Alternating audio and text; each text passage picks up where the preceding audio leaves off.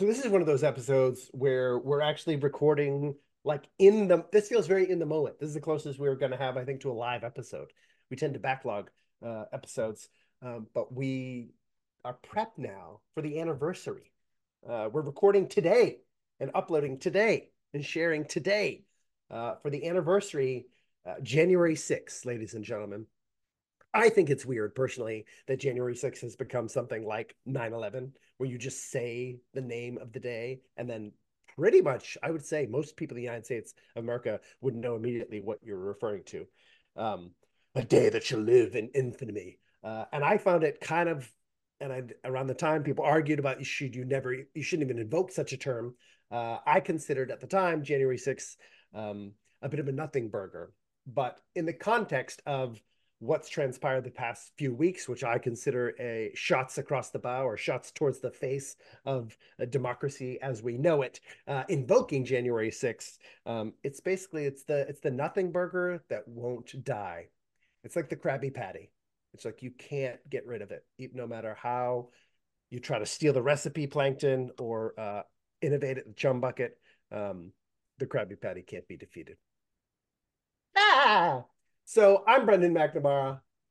I am Andy Swindler. And I think the real test there is, do you remember what you were doing on January on January sixth? Yeah. Because I remember what I was doing on nine eleven. I remember I was doing when Princess Di died. Yeah. And um, well, I wasn't alive, but you know, a lot of people remember J F K. Those seem to be the three. So does yeah. this does this in fact belong in that? Oh, and the Pantheon. That's a really esteemed, good question. The esteemed category. Yeah, the, of, of cataclysms. Uh, yeah, the Challenger exploding. I remember when I was a kid, I think it was the first one of those for our generation. Good call. Good like call. eighty, eighty-six or something like that. I don't remember what I was doing. Um, but that is an excellent question. I'd like to answer that. Uh, within the broader context of today's question, everyone, for you, everyone following along at home, uh, go ahead and bust out your game boards. Today, we're asking the question, was January sixth an insurrection? Now, your question, was it memorable? Uh, what I was doing on January sixth was probably the same thing I did any other day. Uh, I was actually looking at pictures from the event um, that happened earlier that day.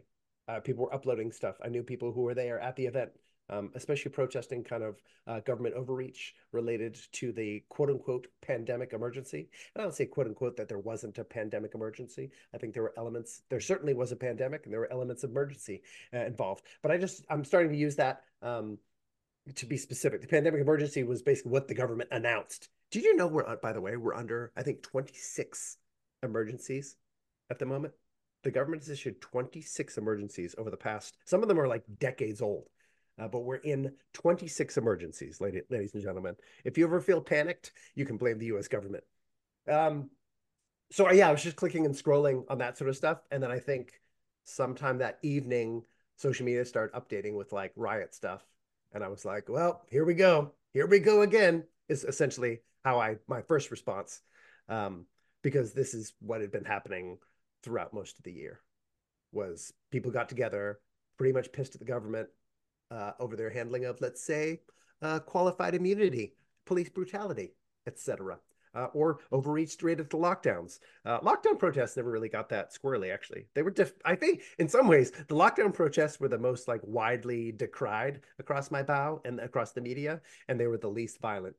Uh, almost nothing really happened. People just went out and like burned some masks and people were like, you're disgusting. And then there was like six months of like B L M, sort of the George, depends how history will remember them, perhaps as the George Floyd riots uh, or the B L M riots. Uh, of course, there's problematic things of terming it both of the ways, but I, hopefully you'll know what I mean. Um, and those, you know, I think as far as I remember, it's like a ten percent or less Uh, of those protests turn violent, but we all saw how violent they turned when they did turn violent, burning neighborhoods down, uh, businesses, police stations, um, et cetera. And so for me, January sixth, I was like, well, here we go again, more of the same. It's just, it's yet another group. Uh, and I was excited at the time too, because I was like, oh, this is good. This will help the people who feel like, who are, who have been out at the B L M protests, um, they won't feel so alone. They'll feel like, oh, good. All those people have our backs too. This is all to me. And then and the other thing was just like people were reacting like it was horrific. Um, and I was like, no, it is good for our government to be afraid of us. So that was my day of, that was my day of response. Uh, so what was I doing? I was literally clicking around on social media. What about you? Can you take yourself back to whatever now, three three years ago? Um, I really can't. I would have to consult my my yeah. calendar, which serves yeah. as my memory. I don't know. I don't. Um, for better or worse, I I don't really actively plug into the news every day. Yeah. Um. So it's it's sort of strange how things find their way to me.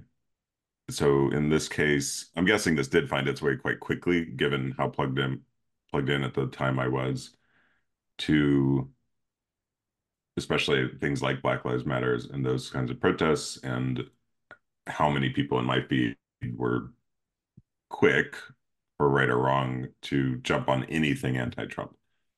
And I think that's a lot of what yeah, yeah. we're here to discuss is, you know, how much of this, you know, what's what's the reality here? What's the context for that reality? How does that apply in any kind of legal or, or governmental fashion um, beyond what was, I would say, exaggerated in a variety of ways to sort of a- appeal to different, you know, agendas. Uh, yeah. So that's how I first encountered it, was just, you know, Trump. Well, I don't know if we want to get into it, but it was basically through that lens, I'm sure, on social media, uh, through a lens of, uh, through a very anti-Trump lens. Yeah. And I'm not, I'm not saying that's, I'm not judging that. I'm just saying that's the context. I think I probably encountered this.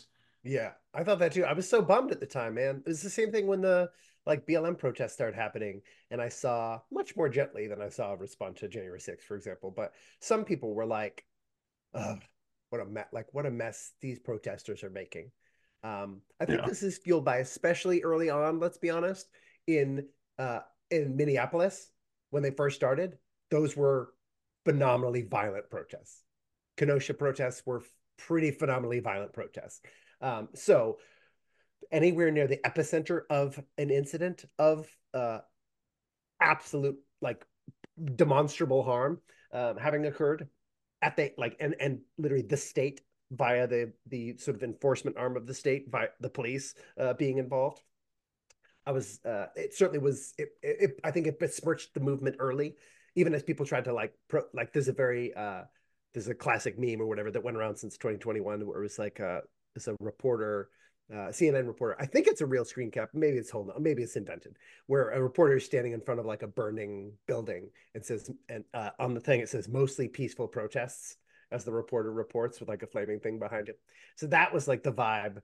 Uh, the what's it felt gaslighty at the time because it was just like this is mostly peaceful and it's oh and then there was a weird media support for it, getting experts to like weigh in that it was important for people to be out in the street, even though when the lockdown. Uh, things that happened, those same outlets that said it wasn't okay. And so uh, that that riled me up in that whole general context uh, at the time, where I was so bummed out that the lockdown people weren't actually just one hundred percent on board and excited about the B L M protests and the B L M protests, because I was like, oh, look, good, this is, they're the same. And I tried on social media adamantly to tell everyone, guys, we're the same people. We're, we're all the same, we're, I mean, quite literally, demographically, the same people suffering the most because of lockdowns are often the people suffering the most because of uh, like qualified immunity and police brutality. So we're all on the same page, guys. This is, we're not antithetical. These are, these, we should actually be coordinating these. People should be out there protesting lockdowns at B L M protests. Like we, we should just coordinate. And then when January sixth happened, I was like, great, look how, look how intense people are willing to get. And at least in January sixth, I thought made a lot more sense than like people burn targets and stuff. You know what I mean? And Foot Lockers, I was like, okay, that's full-on asinine tomfoolery. Foot Locker has nothing to do with your anger. So that's that's you literally like losing your mind, like your your your maladaptive thinking. Whereas like protesting and trying to storm the Capitol of the United States of America, at at the very least, your anger is directed exactly where your anger is supposed to go, to to the state and federal government for the whole thing. You know what I mean? And I felt like there was this big divide and conquer being fostered by the media, like time and time again, that all of these things were somehow so different when I was just like, these are all the same, the same people. And they tried to focus on the race, the racial angle of like, mm. and, and gross people tried to do it uh, on both biases. You know what I mean? That basically was like black people wilding out in the streets and looting And that's all the protests were. And then people were like, all it was was white folks wiling out because they're losing their white country. It was just like, what is happening? Y'all are... And th th you mean this, for, for like B L M and for January sixth, respectively? Yeah, yeah. That media, like that was media coverage in in in the in the realms of extreme bias, and and it just I again I I contend in our current system, left bias is extreme left bias just exists in way more quote unquote mainstream packages, A B C, N B C, N P R, C N N, M S N B C, et cetera, than than right wing stuff. I still saw the right wing stuff, but it's definitely it's fringier. With fringier responders who are saying that, you know. So I was sad. Yeah. I was. I thought it should. Have, to me, it was like it should have been a striking, a day of unity, when we all were like, "Yeah, good for you." I hope that people who, I think who hurt people got arrested, but everyone else, good for you guys. And I have a goal today for myself of, of understanding that perspective even more from you, because I feel like as we share, I don't even know, hundreds, if not thousands, of things over the yeah. last. years.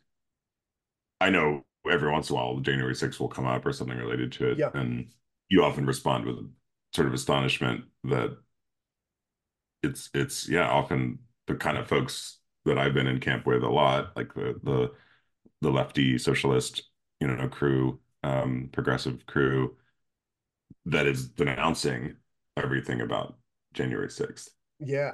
Um and so I want to you know really dig into that more, because because because at an emotional level it was, I don't know, it all seemed to match up, I guess. Like yeah yeah like you know progressive good, Trump bad, the people Trump got people to storm the Capitol, they're bad, like yeah. we should probably not storm the Capitol because hey, government is good. And I think somewhere in there is where the logic starts to break down, right? There's yeah. where like, wait a minute, why are we suddenly so adamant about protecting this part of the government? And and that's also, I guess, at an emotional level, just as an American, that was the most confusing and alarming part, I guess, when I when I first heard about it, was was yeah. just basic like logistics of the security. And kind of I, yeah. I may have even posted like, wow, I'm I'm I'm surprised that it, we didn't have more security in place or something like that, which seems to be a lot of what, for for, for better or worse, what Trump did was sort of just poke a hole in just every every imaginable part of the government. We were, we were like, oh crap, there's not a law there, that that's just sort of a gentleman's agreement that goes back three hundred years. Yeah. Um, it's like, so yeah, um I think that's the question I I'm still holding. But it's so funny, and you know, I just we watch Love Actually for Christmas every year. Gotta do it. And I'm just assuming that movie is a one hundred percent accurate, accurate portrayal of the security of the Prime Minister of England. You know, he has like, yes, he's yeah. like in the backseat of a Jaguar, and he has like one police officer yeah. escorting. Yeah, him. Like, yeah. Uh. That's that's all the security you need. Well, yeah, that was wild to me, because then people, I again, th this is why I, I was like, wait, something's going on here. Uh, I mean, something going on, something untoward in the way that was being covered. It was just the way it was being covered, which seemed to be linked up and fostered by like the, the individual responses, where I was like, this is just, it's just disproportionate. Um, so that was my immediate response. Now, speaking to my bias, I knew people who were there at the, uh, I don't know anybody who was like in, in the Capitol storming thing. Oh, and I just looked this up this week, and I'm going to share this with people because I didn't know this. Um, I was reading this N P R article. Uh, let me give you the name of it. I sent it to uh, Andy as well. Um, I was kind of recap, like looking back how it was covered in twenty twenty-one. And there was this uh, N P R article when they talked about, which I thought was cool. Um, they talked about how they uh, changed, I'm just going to say changed, they changed their uh, language. Uh, this is written on January fourteenth, twenty twenty-one. It's, uh, the, it's an opinion column, so take that into account, um, by N P R, which is a a left bias uh, media publication. It's, the title, though, if you want to look it up, is From Protest to Riot to, to Insurrection, How N P R's Language Evolved. Now, we talked offline. Uh, I find anytime people just use evolves, I'm immediately like, oh, really? Prove it. Prove that it was a, a beneficial adaptation and not merely a maladaptive uh, adaptation. Uh, because I think a lot of people um, just use um, evolved in place of changed, uh, which would almost be opposite the meaning of what evolved would mean. Uh, so anyway, um, in that, they were sort of talking about how they um, uh, uh, they jumped kind of from uh, from thing to thing, uh, and they were talking about the difference between the the protest itself related to um, the actual uh, people assaulting the Capitol kind of thing. And in it, they uh, might have been this one. Gosh, it might have been a different article because now I'm looking through and not finding it. Anyway, it might have been the one about uh, the false equivalency. Anyway, there was a false equivalency claim um, being made uh, where people were saying B L M wasn't the same because the B L M riots were mostly peaceful. And it was actually a small percentage of uh, protests that turned violent, typically with clashes with the once clashes with the police came into play. January sixth, uh, the event, the whole event all day long, uh, reportedly, at least looking back, um, had uh, around one hundred twenty thousand people, and they were not prepared security-wise is what got my brain thinking about this. They were not uh, prepared at all security-wise. On purpose, uh, by accident, I don't know. I'm not going to get into that realm. Um, so around one hundred twenty thousand people, uh, somewhere around, they said around twelve hundred people stormed the Capitol. So we're talking somewhere around, let's say one, let's say there's more people who didn't get all the way to the Capitol, or some there maybe fighting with police or whatever. But we're talking about a one, somewhere around one percent of the people who attended the event on January sixth for a great number of reasons. And I know some of the people who were there, so that speaks to some of my bias, um, became violent, specifically in encounters with the police. So the false equivalency argument was actually proving it to be equivalent. And I was like, wait, this is the same kind of thing we've been seeing over and over again, a very small number of people getting violent. And at the time, I was like, they shouldn't have smashed their way into that.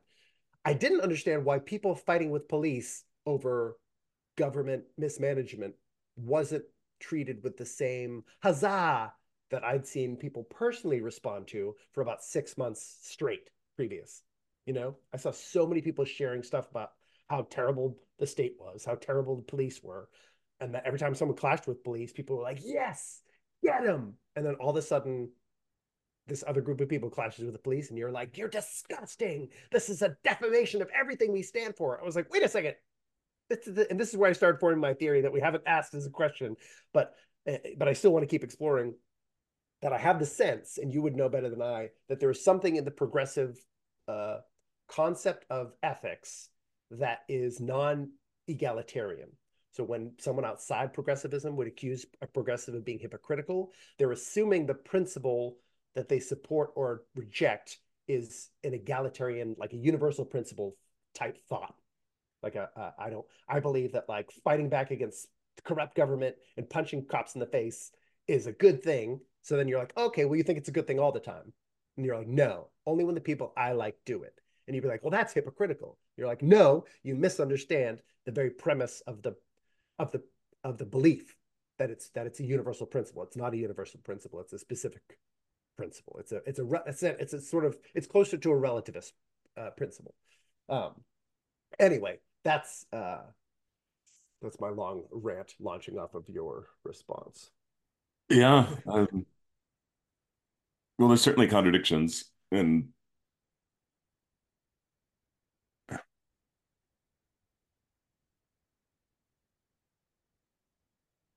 But yeah, I'm still, but I'm awkward, still sad that people. Awkward I'm, pause. Yeah, I'm still sad people just didn't get to. Again, that's my continual sadness contextually, uh, is that people just didn't get get together. But here, going back to the outline, that kind of speaks to our twenty-one twenty-one sense.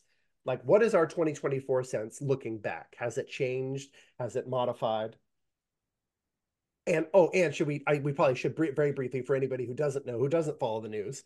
Uh, the context in which one of the reasons we're discussing this is not only is the the quote unquote anniversary of what I consider a nothing burger uh, uh, is coming up three days from now. We also are speaking about this in the context of Colorado, the state of Colorado, the Supreme Court of Colorado, and then now uh, the same thing just happened in Maine. Uh, Colorado's has actually been suspended, but Maine's is still ongoing. Uh, both of those states have removed Uh, Donald Trump from the, uh, I think from the general election uh, ballot in Colorado, if I'm remembering correctly, and the primary ballot in uh, Maine. So they've taken the most popular presidential candidate by most polls in the United States of America, both parties, and said, you, you cannot vote for him here. The reason why, though, the justification was that he had participated or fomented insurrection. Now, Trump has not been uh, found guilty of fomenting insurrection. Uh, the insurrection itself has not been established. It is, it is a matter of argument or opinion. Um, but in both of these states, they use this as the linchpin of why they should take the most popular um, presidential candidate off the ballot altogether, which seems to me, once again, this is the way I, some people are like, Trump has this ability to bring out the worst in people. Um, I don't think so. Um, I think it already existed there. He is, he's, he's not responsible for, for the actions of people in Colorado. As far as I can understand it, it is, it's a pretty potent uh, rejection of democracy as we understand it. And if I lived in either of those states, I would vote for Donald Trump. If I didn't live in any of those states, which I don't, I will not and never have voted for Donald Trump. But if anyone told me I couldn't vote for somebody, You, I feel like it's your it's it's your ethical obligation to vote for that person. Personally, I think anyone who didn't vote for them, those are the, I'd be like they shouldn't. Uh, and I'm not the prince of everything, the emperor of everything, but I'm I'm sort of be of the mind that we should at least consider whether they are a valuable citizen or not. Like you don't you can't just tell someone they can't vote for someone and then they just don't do it. But they based it on the fact that it, that an insurrection occurred. It's and it, listen, they went into a full legal thing. I read the, I read the whole insurrection portion. It's like many, many pages of how they made the justification of one occurring. It was biased. It wasn't um, it wasn't a complete argument. It was an argument in order to prove that point, which I found a little strange in a legal document, you know. But um, anyway, that's the context why we're even discussing this, because it's now become, as we've seen and we've talked about over and over again, uh, it's like we're watching a a, a movie. Uh, two different cuts of a movie on the same uh, on two separate screens in an airline, and then we take our headphones off and start talking about the movie, and everyone's like, "What? That didn't happen. What are you talking about? No, she she runs away with him at the end." They're like, "No, they're dead. Like he's dead at the end. You know, whatever." Like we somehow have this thing where people, to, to this degree now, people have such different visions of reality of like what actually happened and how you should classify something as to be like disqualified, and other people are like, what in the world are you talking like? So when that happened in Colorado, I was full on like, oh, we got to talk about this, because I didn't know until my dad was the first person I heard who called uh, January sixth an insurrection. I didn't know any real people, like non-journalists, like believed that that it was that you would it's something you would call an insurrection. I remember the time they called it a coup, a coup attempt over and over again. But then Afghanistan happened, the, the withdrawal from Afghanistan, and the Taliban staged a coup. And in twelve hours, they had control of the entire government and billions of dollars of military hardware. And I was like, okay, now that's a coup attempt. That's an attempt and, and success. You know what I mean? I was like a bunch of like the, the QAnon shaman praying inside the, whatever, the halls of government and being like, hey, man, because we all saw the videos, right? We saw videos, people were smashing their way in. We saw the photos of people smeared excrement, but we also saw tons of footage of people just like walking calmly through the Capitol as police kind of just were like, trying to keep them peaceful, but they didn't even touch them or anything. And they went and thanked people. They thanked some janitor there. They like prayed out loud in the in the in the halls of government. You know what I mean? It wasn't it wasn't like it was some sort of just like pure chaos or military organization. And as many may remember, this was actually tried as to whether there was a whole trial about it. Um, and they tried to figure out whether it was like a coordinated, some sort of coordinated effort to sort of overthrow or whatever. And it was ruled that it was not. F B I, C I A, whatever's like, this was not a coordinated effort to really do anything. There were some people there, I think, who were ready for the ish to go down. They were strapped up and ready to go. But I think those people exist in every protest that we saw for months and months. People were ready to like Project Mayhem it, you know?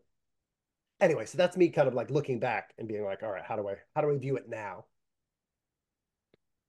Yeah. And I, I, I am holding this question re relating even what you were saying about you know, our, our progressive ethics, egalitarian, um, and there's certainly a, uh, I'll call it confidence at least, but maybe something more, mm. uh, maybe dogmatism that that is mm. that attaches itself uh, in the spirit of resistance, in the spirit of, well, gosh, if we if we give them any ground whatsoever, then then we're giving in, or or we're we're sliding off of our our ethical stance. Um, and so, especially through through our conversations and and some of your perspectives, you know, I've come to realize that that doesn't leave a ton of room for for exploring that other reality. Like, you know, are you ever sitting on a plane and you just start watching somebody else's movie? It's like, yeah, totally. Yeah. Especially if it's one you haven't seen and you're just like, I wonder what's going on. yeah, um, yeah. I wish they. I almost wish we do that. I wish we'd do that more. Uh, you know, yeah, and actually, yeah. genuinely, genuinely, as as you and I do, like, oh, that's your reality. That's how this whole show started. That's your reality. Oh yeah. Gosh, that's your reality. Wow, that's really weird. I'm kind of curious about that, and I want yeah. to learn more about that. And how that would inform yeah. your how yeah what you experience informs your thinking. So I think at the essence of some of that is in the in the from the progressive side is like. When when do we view any government authority maybe as on our side or, or good or worth protecting, um, whether that's yeah. lawmakers or the police or whatever, and when do we not? And yeah, I, I was reading that article you sent about really breaking down this what's happening in real time, as you just as you just said, about states who are not allowing Trump to be on the ballot, which I, I am not a lawyer. I think we all know that. Um, and yet it seems pretty clear when it comes to things like constitutional law that that's not the state's, uh, the state is not not at, at whim to make those kind of conclusions on their own.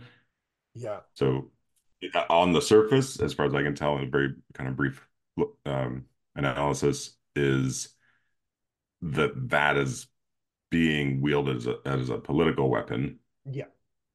to yeah, to keep Trump sure. off the ballot. Yeah, so that, to me, I, I do like subscribe to the larger idea, to the extent that the Constitution is valid and reasonable and, of course, probably needing several more amendments, but that's how it was designed. Yeah. Uh, to the extent that that's, if we don't have the Constitution, it's hard to know what we have, right? And so yeah, constitutional and law is really, really hopefully yeah. we would all agree it's quite important that we actually yeah. uh, uphold constitutional law, because otherwise, where do we go from there? Yeah, you're in a you're in a bit of a chaos field. Well, I like that too. I'd say the uh, I think it was a Free Press article that Bill Barr, who was like, I do not support Trump's candidate. I can't remember what it's called, but it was very funny. It was I was like, hey, this sounds like something I would like, because it was like uh, what did it say? Um, hold on, let me look at the title. Was Uh, this is um, uh, former Attorney General General William Barr. Uh, Bill Barr, I oppose Trump and any efforts to ban him from the ballot. I was like, wait a second, that's that sounds like me. So I was like, I'm excited to read this or whatever. Um, but, but he, I thought, broke it down in terms of the constitutional uh, thing.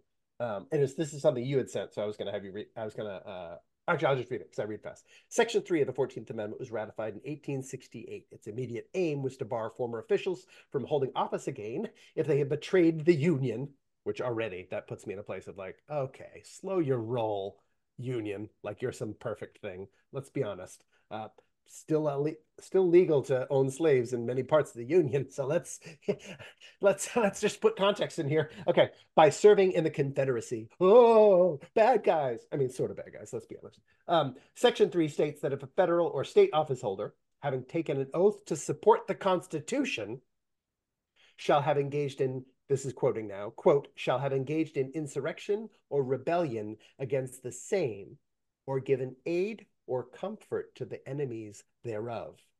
Both of those cases, folks, of the Constitution.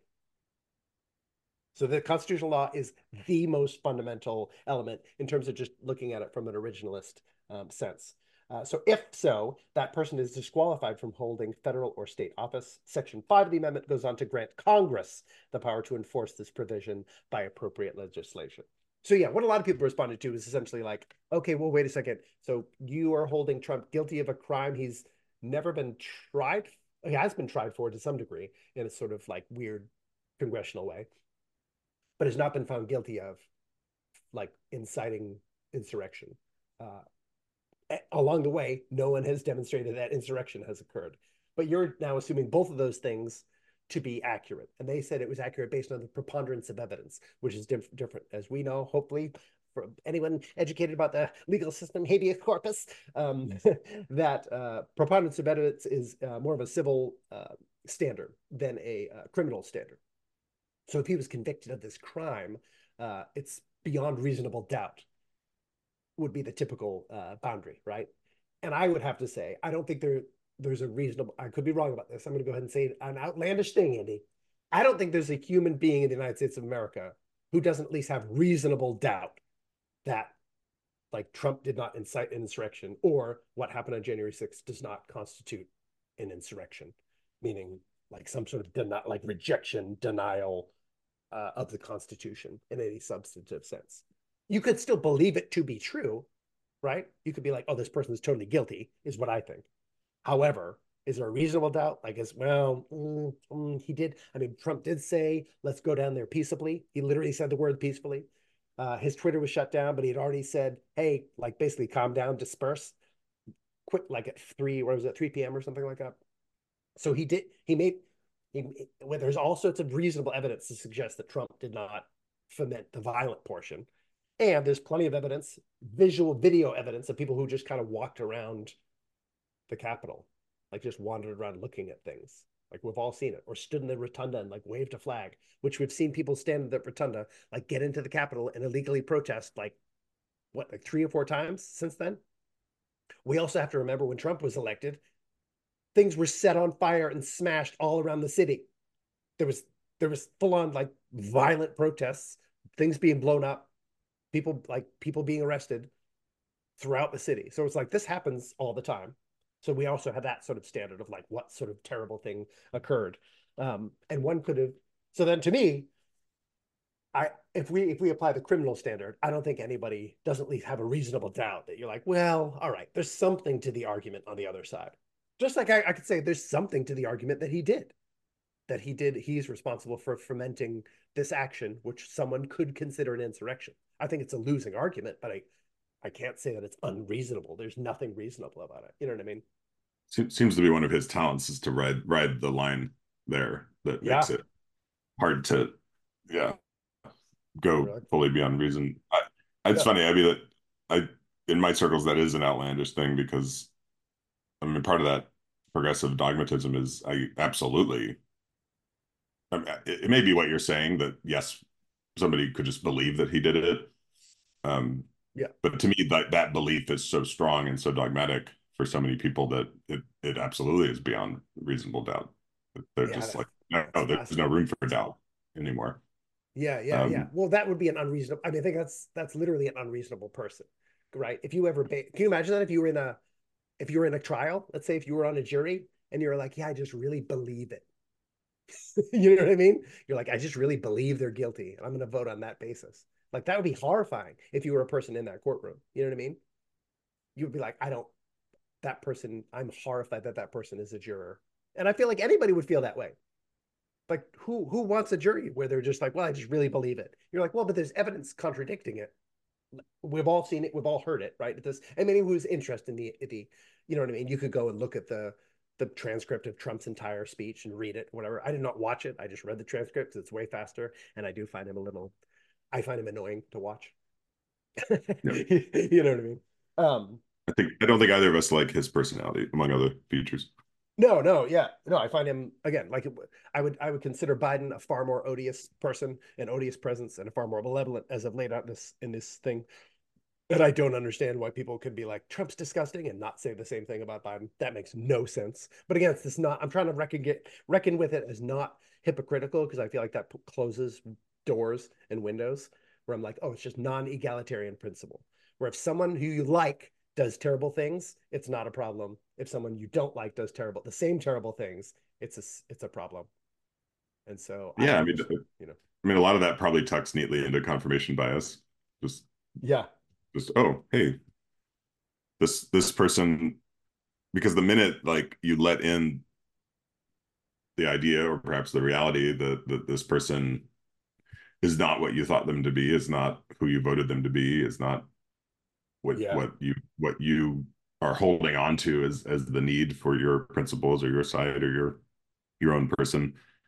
Yeah, I, I just feel like then worlds come crashing down, right? Like, for some people, yeah, for people, I guess who people who build, and this is why we've talked about this too, like the religious aspect of strong belief. Is I was like, other than, I was like, I don't, because I am a religious person. I was just like anything but that. And even that, I was like, I'm down to scrap about and question like the dictates of divine creator God, you know? So then, like, it's very weird to me that there are people who are like way down. We're talking about like political machinations of like political parties. You're like, how do you get? And I was like, maybe it's one of the safety valves of having religion, actually. Maybe it's a, I've never thought about that from a practical sense, but it keeps you at the, if nothing else, like foundationally focused. So then everything else becomes secondary, real, like, or not even sec. I mean, political machinations are tertiary at best as to, as to one's ethics or one's, uh, one's identity or self, you know what I mean? I would hope. Yeah. I think the closest I got there with politics was, was with Obama. I mean, yeah. Part of that's being here in Chicago, and I actually volunteered a little bit for his senatorial campaign. And like, yeah. I, there's just so many, he, he checks so many boxes, right. Of, of, of sort of the, the progressive icon. And yeah. Yeah. But anyway, we don't have to go into that, but uh, you know, to me, that, that was a hard thing to break down when I just realized, you know, oh, guess what? He made mistakes, and guess what? He wasn't perfect. And oh, which reminds me of something yeah. um, somebody shared once years ago that, um, you know, we need to get past the idea, let's just in this specific example, say like Black exceptionalism. And and mm-hmm. her idea was we, we need to um, get to the point where Black people can be mediocre, yeah, where yeah, they can yeah. be as as crappy as any politician. And I'm like, I think that's a great idea. Absolutely. That's yeah. that's equality. Right? I think that's what, and I think we've been grappling with that this week too, funnily enough. I know uh, uh, the president of Harvard just resigned a couple days ago. And I was like, once again, guys, let's, people get all mad about it. I was like, this should be a good thing. That if somebody was like wildly unqualified. Now people of course want to take it as like, this is, this is what's always been happening. You're like, maybe. But I like I, I think the great thing is, at least I feel like socially, we're we're so much farther past the point of exceptionalism being required anymore. It doesn't mean it's it doesn't exist that there aren't people who like want a if they want a Black person to be three times as good as some white person they want to hire or whatever. I'm not saying that doesn't happen, but we've seen enough exam public examples of people who are like hilariously inept or whatever in positions of power and Black. So then you're like, okay, great, cool. This is good. Like, again, I I feel like, like, like you, that um, we should be encouraged by that, you know? But again, I'm, I'm constantly, I am, as much as I love arguing, the whole point of arguing is to find some sort of point of unity. So I'm, I'm a pro unity person, you know? I'm like the lockdowners, the B L Mers and the January sixers, all the same kind of people. They are all the same kind of people as far as I'm concerned. They don't like what the government gets up to, and they want the government to hear their anger. And that's it. Sounds good to me. And I think all three of those things would not have occurred uh, if the government hadn't locked us all down. I think the B L M riots would have been minimal, minimal at best. Um, no, I agree. I, even in even during them, I mean, I went yeah. to more than I can count, and I I just yeah. in real time was like, like I believe in what we're doing, especially at that time, um, yeah. and. Half these people at least just wanted an excuse to get out of their house and break the lockdown. yeah, yeah. Well, and you're mad, and you get to be like, F the police, you're mad at the government. Oh, yeah. Like, you're mad at, like, which is very reasonable. The, the locked, once again, lockdowns were not a reasonable thing to ask people to do. We were asked to do many unreasonable things which were harmful to us and our society. De we, are, we have lost decades of all sorts of, of uh, advances as a society because of the silly, very silly response. And so in all three of those, and again, the people I knew who were at January, who were at the event at January sixth, uh, they weren't big Trump fans.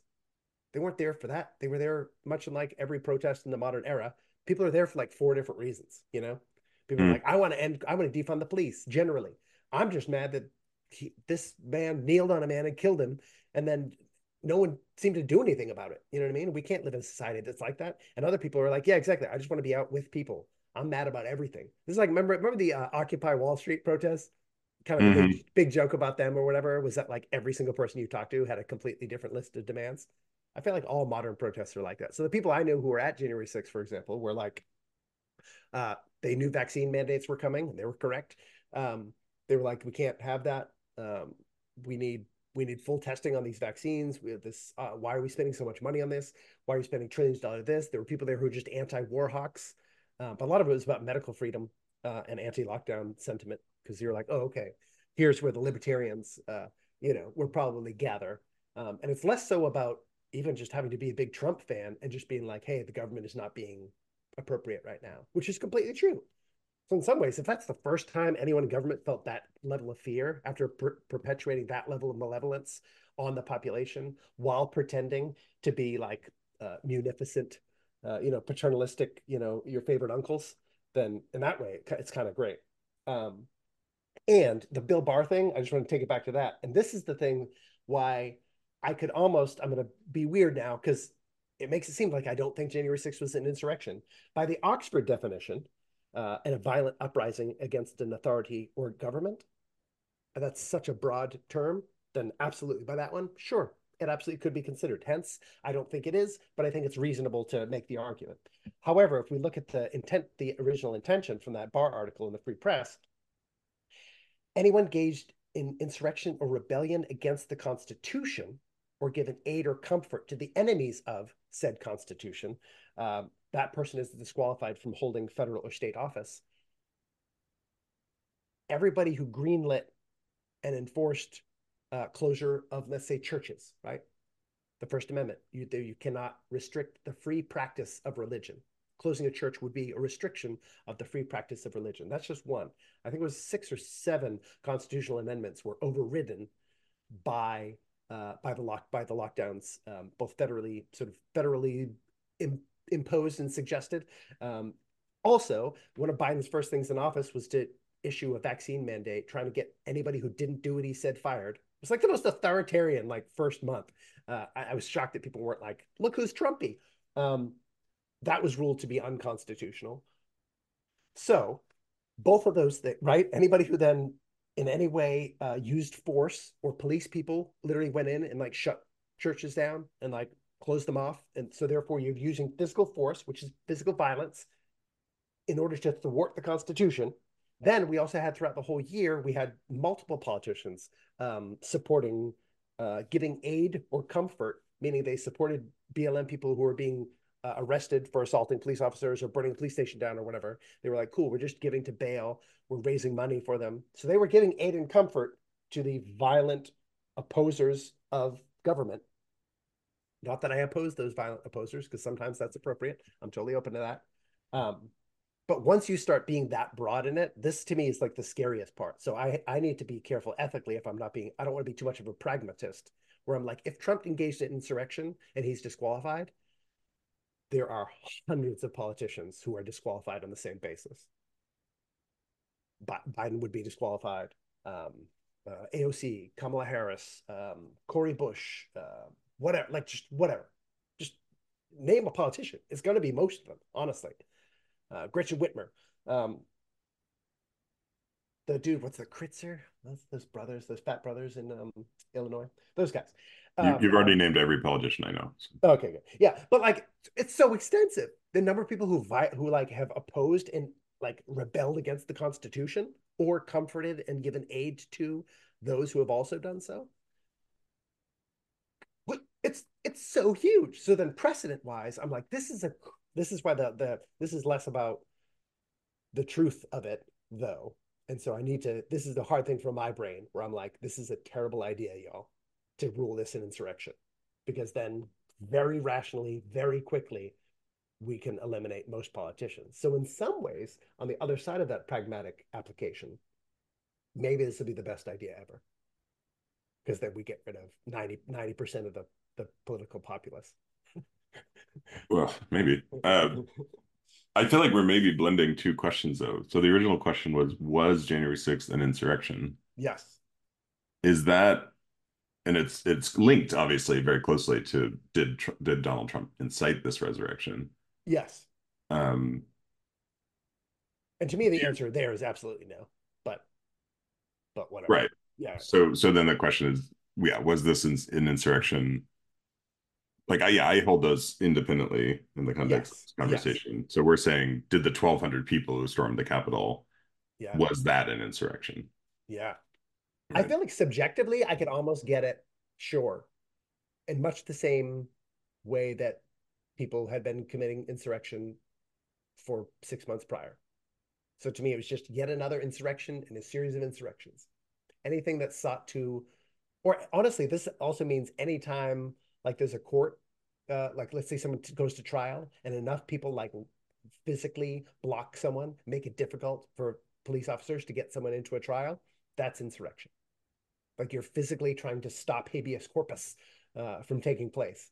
Mm. Um, so I was like, sure, in a really broad sense. But I was like, that's why I zoomed out. And I was like, well, okay, but if we start doing that, because again, this is another thing contextually that was denied. Trump tried to use the Insurrection Act to basically bring in martial law to bear to like crack down on B L M protests. And people were like, what is wrong with you? Sick authoritarian, right? And then for some reason later, when other people did the same type of thing that we saw happen for six months, I guess I don't understand how it's substantively different. How did people in your purview, unless you just had a comment you already wanted to say, like, how did they see that as different? Like in my in my circles, everyone was like, well, they're different, but they're the same. It's the same type of thing, of course. Well, that's what, saw... that's what I'm trying to sort out. And yeah. I think like we may need to diagram this. Some, a lot of it you just ver verbalized, right? Yeah. But it's like seemingly somewhat strange and maybe an, even unpredictable when a certain group is going to support a certain action or or yeah. or way of being. I mean, I guess the simplest interpretation is just like, oh, well, when the other side does it, that's bad. Um, and that feels a bit oversimplified here, but it's come up, right? It's come up in a number of, of our conversations when the, you know, some of the groups I hang out with that, that I think try to organize as anarchists. Um, yeah. Uh, you know, are very, very resistant to even considering the idea that that that maybe masks aren't helpful uh, yeah. to this day, uh, that, you know, that the lockdowns were valid, validated, um, yeah. that the vaccines were, you know, all, all of the things we've talked about quite a bit. And that's, and I've, and I've attempted very gently actually to sort of bring some of these ideas into these arenas. Yeah. And they've been, I, in my perspective, pretty violently rejected, and so that I don't know. I'm relating that. I'm I'm saying yeah, that, yeah. that's that's like, and I think the same way you're asking the question, like, wait a minute, I thought this aligned with your principles. In this case, we might broadly just say like your anti-government principles. Yeah, um, yeah. And so I don't, I don't really know. Um, so in this case. My my sense is that there was some kind of different kind of line that was drawn. Like there was something about, I don't know, like let's just look at the maybe the branches of government. It's like, oh, yeah. It's one thing to fight against the police. Well, they're well, they're very well armed. It's another thing to fight against, you know, these these, you know, poor old white male legislators mostly sitting in Congress in a, yeah, in, in yeah. a nice building, just doing their their day jobs, you know, like, right. Isn't that let's, funny? Let's leave, let's right. leave them alone, you know? Right. When they're, but it's so funny. That's literally, this is the thing I thought I was like, it actually makes way less sense to fight police because those are literally like the foot soldiers, really. So then I was like, wouldn't it make more sense to like put fear in the people who tell the police what to do? Like, like if you had a chance to go shoot a general, and just saying it, let's say if you were in an actual conflict, if you had a chance to shoot a bunch of generals, or you could shoot a bunch of like grunts, like privates, like, of course you shoot a bunch of generals. Like, what are you talking about? That's, or at the very least, those are the people who you need to be aggressive towards because they're the ones making everything happen. So it's, actually, like, there's some... it's a very, it's a funny, uh, but again, this is the funny thing where I'm like, this is, and I, I remember for, this is why I'm trying to formulate my new theory because I was, I get, I get so mad where I was like, wait, this is just being hypocritical because I don't, and and I wasn't seeing it. I saw people who were like, the B L M riots were disgusting or whatever, and parts of the B L M riots were super disgusting. And I think most people saw that and agreed. Anytime you start, listen, plenty of people- Let's, let's say like, the riots were disgusting, the protests were not. That's the line I draw. Like yeah, when, when yeah, it yeah, comes yeah. a riot, it's like, you know, and I could even yeah. say there's reasons people cast out of capitalism, fight against it and destroy targets and whatever, but- Sure, sure. Yeah, anyway. Yeah, and you go steal. Yeah, yeah. But like, obviously, like there was enough footage. It wasn't like anyone was unaware that people like, ra yeah, literally destroyed entire targets and stole things. Just stole. They just turned it into thievery. Like ma there was mass acts of thievery, and because everyone had their cameras out, we saw it. It was bi the billions. I think the the original like Minnesota protest might have been actually the most like expensive repair protests, I think, in U S history. Now you got to mm-hmm. factor inflation in, that sort of thing. And we had seen in previous, you know, you know, many, uh, you know, whatever was in Dallas, it was like a dozen or six or something, right? Uh, police officers killed in the Dallas one. That was actually in the first round of B L M uh, protests. But but people saw it and they were like, I don't like how this is happening. But even people who were like, this is gross, they still were like, well, of course I understand it. Like, I understand some of it. You know what I mean? There was no, there was, I, I heard very little, like, viewing angry people angry about gross stuff as the other side. So maybe that's part of what's happening, even all the way now into Colorado and Maine. It's the idea of seeing, and this is what I tried to foster continually. I was like, it's not different sides, guys. We're literally all the same side. We're all citizens. We're all citizens angry about what the government's doing. We feel like the government's not being, trying to do any things in our best interest, and they're not protecting us, and they seem to be protecting themselves and infighting, and like, it's, we hate, we hate everything about this, right? And the, let's not pretend also, I don't think the election was stolen uh, in the way that a lot of people think it was stolen. I do think people very openly uh, jury-rigged it as much as possible. I think the media was, the news media broadly, was very invested in Trump, getting Trump out of office, based on how they covered him and how they covered the election. I think there was a lot of like manipulation going on. So was it a free election? I was like, no, no modern election filled with like, where we're filled with the landscape of internet propaganda, real and imagined, is really a free election anymore. We're, we're a wildly manipulated uh, society. Also, oh my God, what is it? It's, it's billions. Yeah, it's it's insane, the longest right? election cycle. It's billion. I mean, it's it's, oh, a, it's, it's an industry. It's a yeah, full on yeah. industry. Yeah. So it's not. It's never free and clear. It's never. It's not fair. People aren't fighting fair, and they're not trying to fight fair. So was it a fair election? No, of course it wasn't. We also have this dynasty thing, which cracks me up. Clintons and the Bushes, and the, you know. Yeah. Like, we're it's trying to be royalty. Oh my God! By the way, as an aside. Yeah. Rachel and I started watching the Christmas Prince uh, in a very. Um, moment of just, you know, holiday frivol frivolity. Yeah, it happens.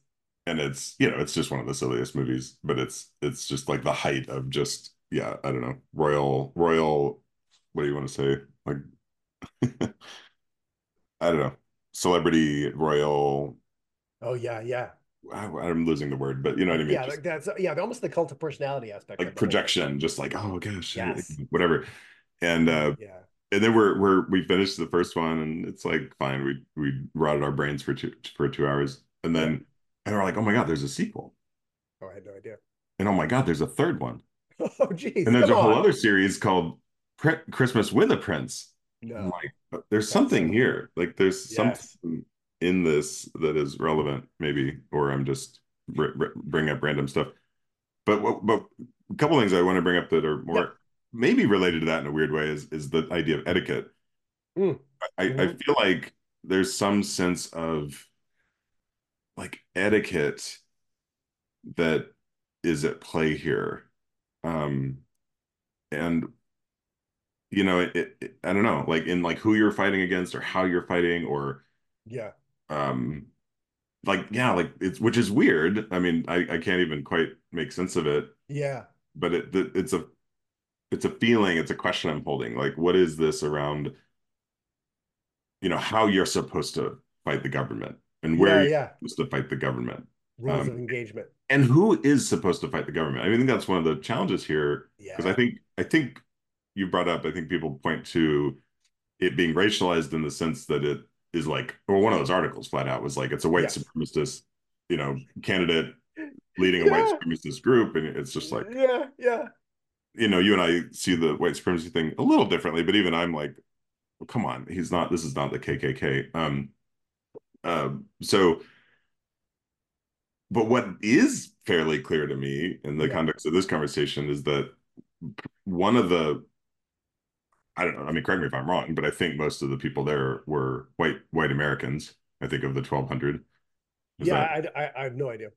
Okay, so I don't know. Let's assume that's true, just because I kind of imagine Trump supporters are mostly white, um, and I think, but that, the, everybody's supporters are mostly white. Biden's supporters are mostly white. Yeah, every, well, every, every, we're, every, we're, every, yeah, we still are a majority white country. For now. Yeah, yeah, yeah. Um, yeah. But so I, that's a, I'm now holding that question. Is it like, yeah, is it not even so much what they did, but who did it? Which is privilege that was invoked, the yeah. privilege that was invoked to be yeah. able to wander into Congress. And therefore, yeah. it's not even so much about the white, it's not the white supremacy of like, um, oh, it's so it's so weird. It's like, I think in that logical pattern, it's like, no, yeah. this was a demonstration of white privilege and white supremacy by being able to even just wander into Congress. Yeah. But and maybe so, not. Yeah. Yeah. yeah. It's yeah. not so funny though, because I remember for six months previous to that, so much of the uh, advocacy around B L M protests were like, white people, use your privilege. Like, put your bodies between. Absolutely. So it's like, so oh it's like wait a second. You literally told people to weaponize privilege. And now when they weaponize privilege, you're holding it against them that they weaponize privilege. You're like, hold on. This is why I was like, okay, I have to formulate something different. I'll just get mad at these at people who would say these things. Because I would listen to the same people who I know online or whatever. You know what I mean? Say, like, pretty much make those points, but somehow change their their ethic based on who the person was. Like an identarian uh, fashion. And then you're like, well, wait a second. If if they did have privilege, then don't by privilege don't you have responsibility? In which case, if someone was going to attack the actual federal government, wouldn't that actually? If you, uh, I don't believe in all this. I don't. I don't think it's accurate representation of reality. But like, let's say you thought white people were privileged in that way, then it would be their responsibility to do such, to like to go farther, to go to the federal government. Like you would, with great power comes great responsibility. And if privilege is access to power, then These are, these are, and these to me, but this is the sense of like, I thought these were basic American values. Like I think Spider-Man's, uh, Stan Lee slash Spider-Man's, uh, you know, ultimate ethos was something that kind of all Americans sort of believed in generally. But then I came to believe it was like, oh, people don't believe that. And then I was like, oh, dang, now we're watching two different movies, two different cuts of the same movie. And then we got to figure out how we, but then this is the weird thing, but I was like, wait a second, they did believe it. Well, good reference. Cause I, I, it's hard to think of any story that's been told more ways than Spider-Man, but yeah, I know, I know, but repeated over and over and over again, right? But I do, I feel like it's part of our natural, our like national uh, ethos now, um, and and it, and because people, people invoke it across all uh, all parts of the spectrum. There's something, you know, he's like he, Spider-Man's a relatively apolitical figure, um, except when he exposes identity as part of the you know Mutant Registration Act. But we can get deep on that with the Marvel heads uh, offline. So yeah, that was the thing that was so, remains so contradictory was, uh, so in some ways, is was January sixth rather resurrection, uh, insurrection? Sure, yeah. And if so, many B L M protests were as well. Um, we've experienced many of them. I could even contend that uh, the, the lockdowns themselves, any, any enforcement of violation of the Constitution would be an act of insurrection. We've got to go ahead and do it across the board if we're going to do it. Um, what I think that what intrigues me in the question to even why I asked the question is to go, well, why would people not have, well, of course I always think I'm right until I'm wrong. Uh, it's like, why wouldn't have people have my egalitarian interpretation? They're like, okay, yeah, if it was, then that was due and that was due and that was due. We have so many incidents of that. We have a lot of stuff work to do as opposed to like this, this sense, which to me, formerly I would have in included under the realm of hypocrisy is it's it's insurrection when you do it, not when I do it. In which case I was like, well, okay. And this is the hard thing too, Andy, is like, how do you determine when that whether that's just a modified, that's that's a precision, non-universal, non-egalitarian ethic, or is that a hypocritical person? And that, as I'm trying to formulate my theory over months and months now, I was like, I don't actually know how to answer that question. And it's like the hardest part of my theory. Yeah. Well, I, I mean, when we, We, you and I have talked a lot about like diversity, equity, and inclusion. And when we talk about equity, that's about changing systems. Yeah. And in the context of government, that means changing laws. So yeah, yeah. You know, to your point about like, well, wait a minute, you know, like, gosh, this is kind of the ultimate protest in that sense of of going right into the hall of the lawmakers and saying, yeah, you're doing it wrong. You know, like we, yeah. we do. So in that way, you know, you'd almost an insur like deeming this, well, not deeming this as, as an insurrection could almost see a benefit to, oh, because then it's like, oh, well, then anybody could just wander into Congress and like yell at politicians. Yeah. Um, I think though, part of it really kind of like what I was saying earlier is this sense that, oh, we wouldn't have gotten away with that. Like these people yeah. got away with it because they're white. Now, yeah.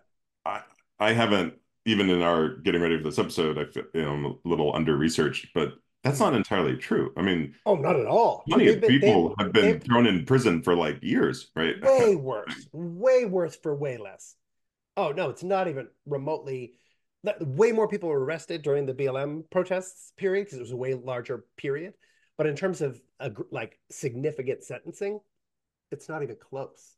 It's not even close. Now, one could say, well, it's state versus federal, and that same thing. If you like, if you try to punch the governor in the face, you're going to face this sort of bad consequences. But if you try to punch the president in the face, you're going to face way worse consequences. Yeah. So there's that. That that is involved, um, certainly. But um, yeah, no, the it's it's simply. Uh, It's a it's a very strange thing to assume a multiversal interpretation of, like, this wouldn't have. Now, when the B L M protests were in um, D C, there was a far more significant um, police presence. Now, again, you could say, well, is that racist? You're like, well, could be. Also, just could be pragmatic, meaning they got to D C, the protests came to D C later after a series of other protests, many of which ended with billions of dollars of damage.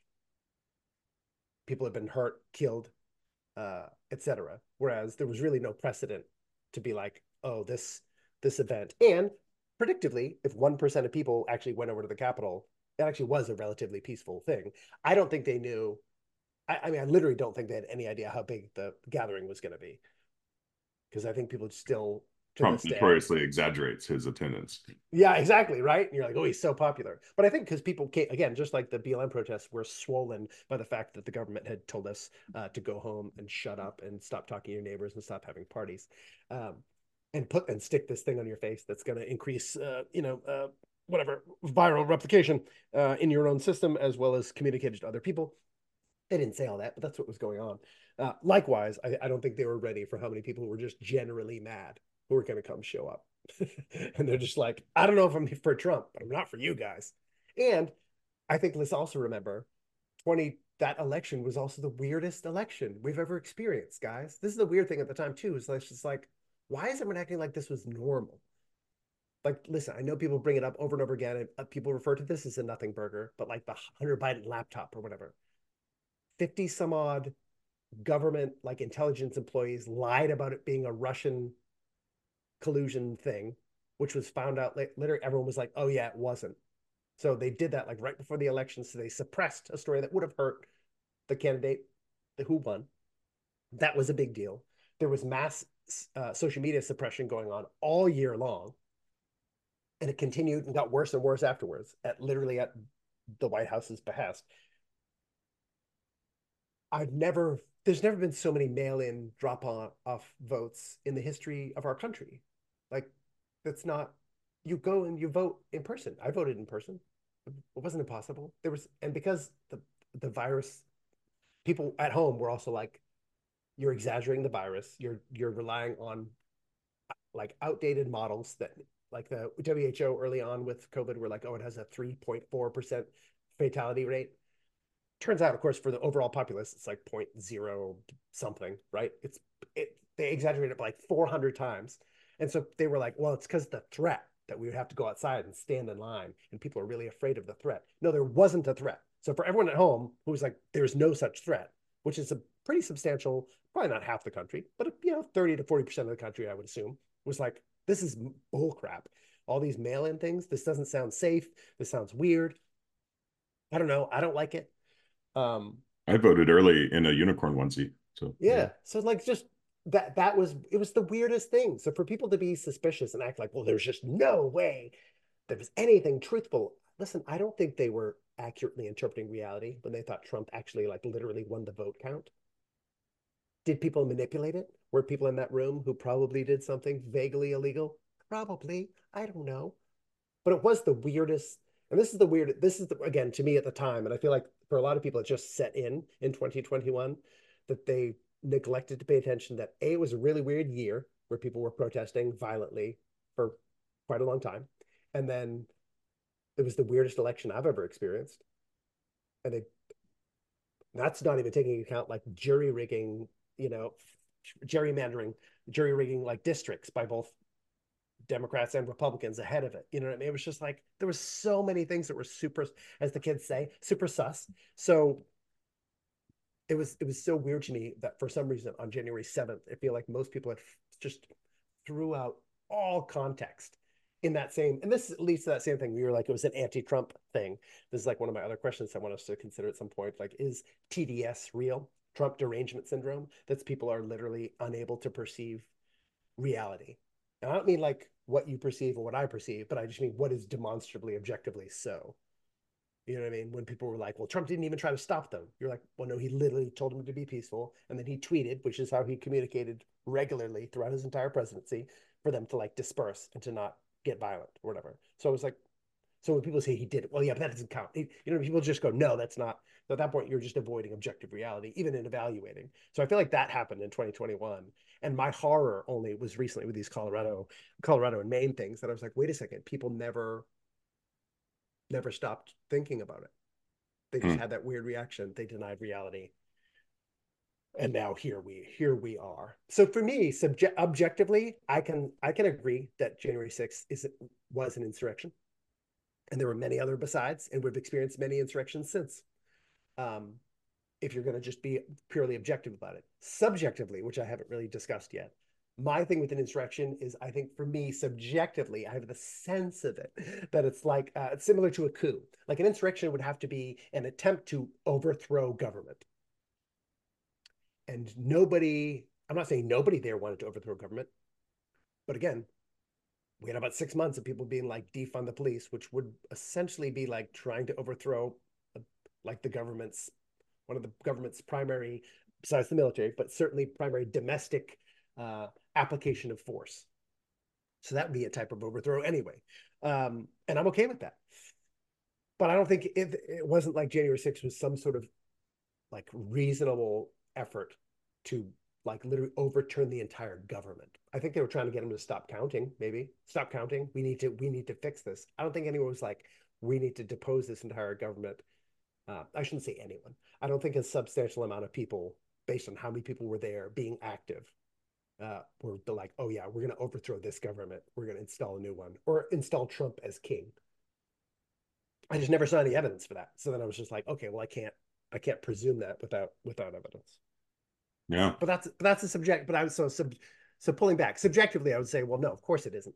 It wasn't at all an insurrection. It's silly to call it anything else other than a, than a riot. It's just, it was just yet another riot in a series of many riots that we all should have been quite used to, of people who had reasonable and unreasonable anger, just like we saw for months before that. Reasonable and unreasonable anger. We're all on the same side, y'all. I assume this next election will be run by A I, so buckle up. Um, yeah, yeah, yeah. Uh, I We're also... done for. I concur. I, I give a thumbs up to this being an insurrection. With no further commentary. Just it, just it. Okay, but would you egalitarianly apply it else, elsewhere? So anybody who... Um. So any yeah, so anybody who like on the basis of like the the violent and government opposition aspect. Okay. Um. Yeah. Would would were there other insurrections? Are there other insurrections? Is that what yeah. you're asking? Yeah, yeah, yeah. Basically, is it is it as is it if we're going to unrarify it, have there have there probably been dozens of dozens of such over the past yes. say three years or whatever. Yes, although this is this conversation is helping me really dial into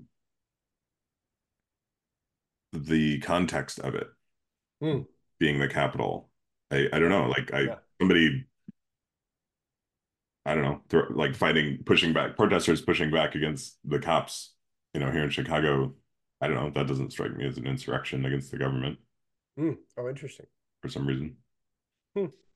Um, so it would have to involve the Capitol itself, right? Like, so. Like well, I don't know. Maybe I think I'm somehow, for some reason, like distancing the police in this case from from the government. Oh, interesting. Oh, I large. consider. Oh, that's so interesting. Yeah, because I consider the police as like almost the primary mode in which we interact with the government. Yeah, no, you're right. I'm I'm not saying that's right. I'm just holding yeah, yeah, yeah. I'm like, hmm, yeah, that's an, like a, that's that's where I am on this particular thread. Yeah, it's like a separate separate action. Which probably um, puts me a little closer to the, you know, the, the people who are stumping for this uh, in in the way that you're questioning. But yeah, yeah, yeah. Well, hey, hey, if it if it goes through, I'm still down, uh, and and then I'm hoping every lawyer in the in the country will uh, apply it to every single politician, and we will actually we'll have no idea who we're going to vote for for president anyway, because most of them uh, most of them will have uh, violated the Constitution, rebelled against the Constitution in some way or another. Yay! All right, hey, we're almost we're close to agreement. That's pretty good. Um, awesome. I love you. Love you too. Bye. Bye.